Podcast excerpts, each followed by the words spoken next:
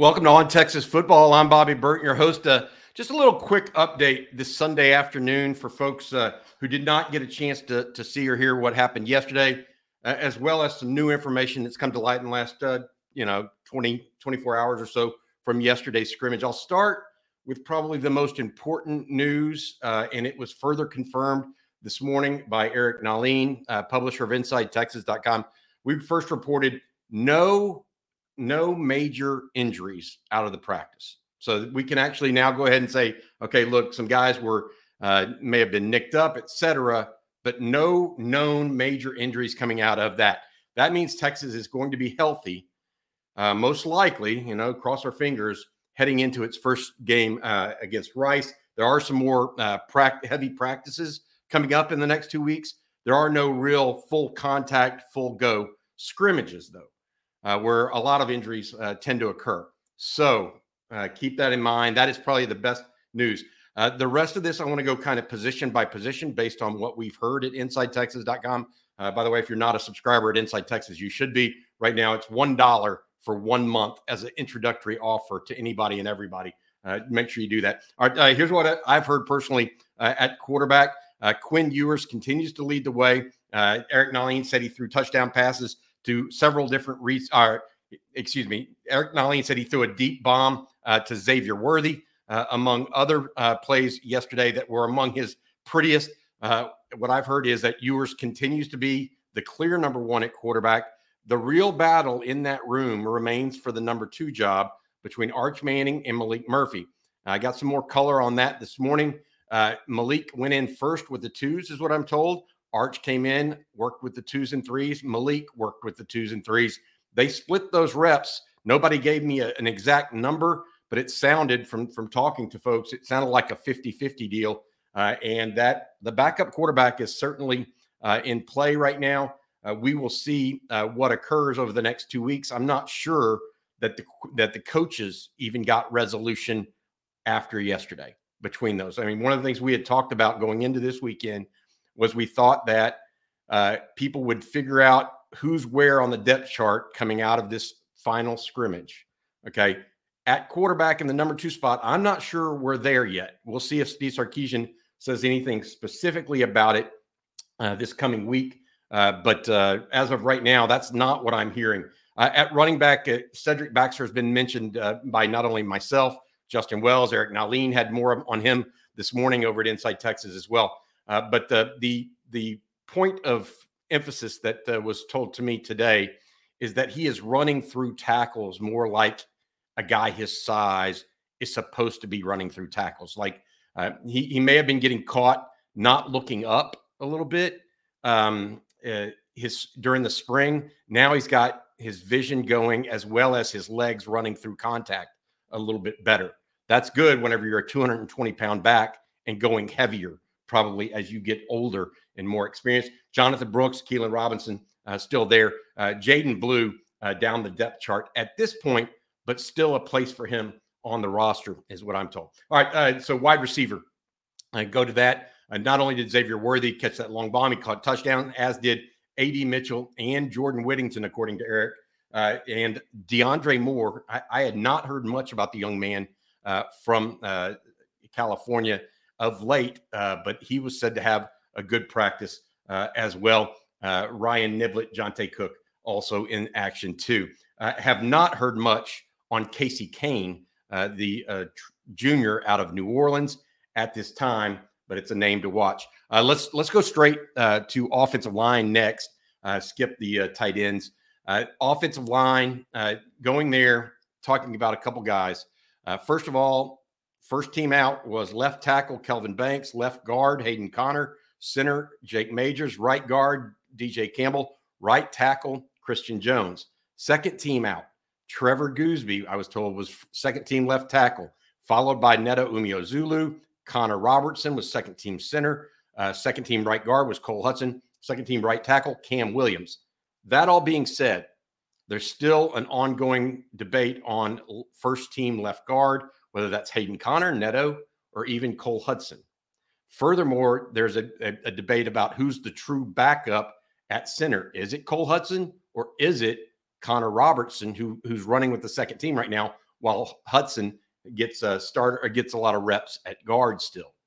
We don't know the answer to that. Only Kyle Flood does at this time. We can conjecture all we want, uh, but reality is we don't have that information for you guys uh, definitively uh, at this time. A couple other notes that I was told Andre Cojoe actually has looked good uh, this uh, fall as well. He worked at right guard, or excuse me, right tackle yesterday on the third team. Uh, Payton Kirkland worked at left guard as well, another freshman in the mix there uh, although lower on the uh, totem pole, I guess is the best way, best way to put it. Um, when you need mealtime inspiration, it's worth shopping Kroger, where you'll find over 30,000 mouth-watering choices that excite your inner foodie. And no matter what tasty choice you make, you'll enjoy our everyday low prices, plus extra ways to save, like digital coupons worth over $600 each week. You can also save up to $1 off per gallon at the pump with fuel points. More savings and more inspiring flavors make shopping Kroger worth it every time. Kroger, fresh for everyone. Fuel restrictions apply. Seeking the truth never gets old. Introducing June's Journey, the free to play mobile game that will immerse you in a thrilling murder mystery. Join June Parker as she uncovers hidden objects and clues to solve her sister's death in a beautifully illustrated world set in the roaring 20s. With new chapters added every week, the excitement never ends. Download June's Journey now on your Android or iOS device or play on PC through Facebook Games. I'll go on to defense, and it's uh, it's something that is a recurring theme in these reports so far this off season. That is Alfred Collins, the defensive end, defensive tackle, uh, continues to get high praise from people behind the scenes, as does Jure Bledsoe, a guy that is not unlike Collins in some ways. He's an undersized defensive tackle or an oversized end. Uh, that's kind of their they're both uh, MOs, right? And they're both highly athletic uh, and can get after the passer. I was told uh, this morning that Bledsoe is actually quicker and more athletic than Collins, whereas Collins is a little bit sturdier at this point against the run. One more thing uh, about this. I asked uh, a couple people who is the best pass rusher on the team. I expected to hear um, Barryn Sorrell. I expected to hear Alfred Collins, uh, some guys like that.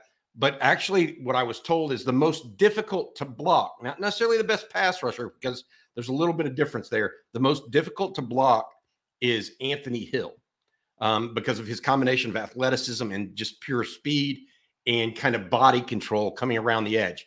That being said, doesn't mean he's the best pass rusher, means he's the most difficult to block at this time. Guys like Barryn Sorrell have a little bit of know how uh, mixed in there along with their, um, you know, two years or three years now of being in a, in a weight room. Ethan Burke still holding down uh, the first team uh, boundary uh, uh, buck position right now. Uh, the old position manned by uh, Ovie Oghoufo. All right, going on to linebacker. we mentioned David Gbenda still is the starter there. one one note for me out of this is Anthony Hill's got a package as a pass rusher. He's also playing some linebacker. So is Maurice Blackwell. I heard Maurice had a decent practice yesterday as well as David Gbenda, according to Eric, had a good one and continues to hold down that starting spot. Interestingly, a name that you don't hear much, I got got brought up to me um, this morning, and that's Jett Bush. So beyond uh, Jaylan Ford, Jett Bush uh, got some real uh, praise as just a solid backup. Uh, you know, something happens to Jaylan Ford, Texas may need Jett Bush a lot, uh, and they like where he's headed. Uh, of course, he's the senior former walk on uh, that has done well uh, at Texas and earned his full scholarship. All right. Uh, yesterday, we reported uh, that Mon- Manny Muhammad, uh, the freshman defensive back, caused another turnover. we can confirm that happened. We can also say that he wasn't the only one. I believe there were four total turnovers in the scrimmage yesterday two fumbles, two interceptions. We're checking on who who recovered, who caused all that stuff. not all of that is clear at this point. I will say this, um, according to uh, multiple people, Muhammad had another terrific uh, camp. Ryan Watts also got beat a couple times, uh, and I mentioned that yesterday. Uh, and Eric Nahlin mentioned that again today in his report as well. He said that long bomb, uh, Watts was the culprit on that long bomb to Xavier Worthy. Again, though, this is a zero sum game. Watts apparently gave him a free release. Things happen. Don't be down in, in down uh, or whatever on Ryan Watts.